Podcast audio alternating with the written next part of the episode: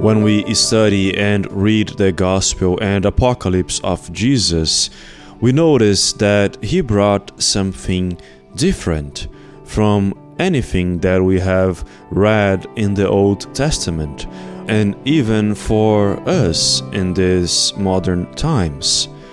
From that, we then have to realize that Christ brought something new to all of us. And that's exactly what we find in his gospel according to John chapter 13 verses 34 and 35.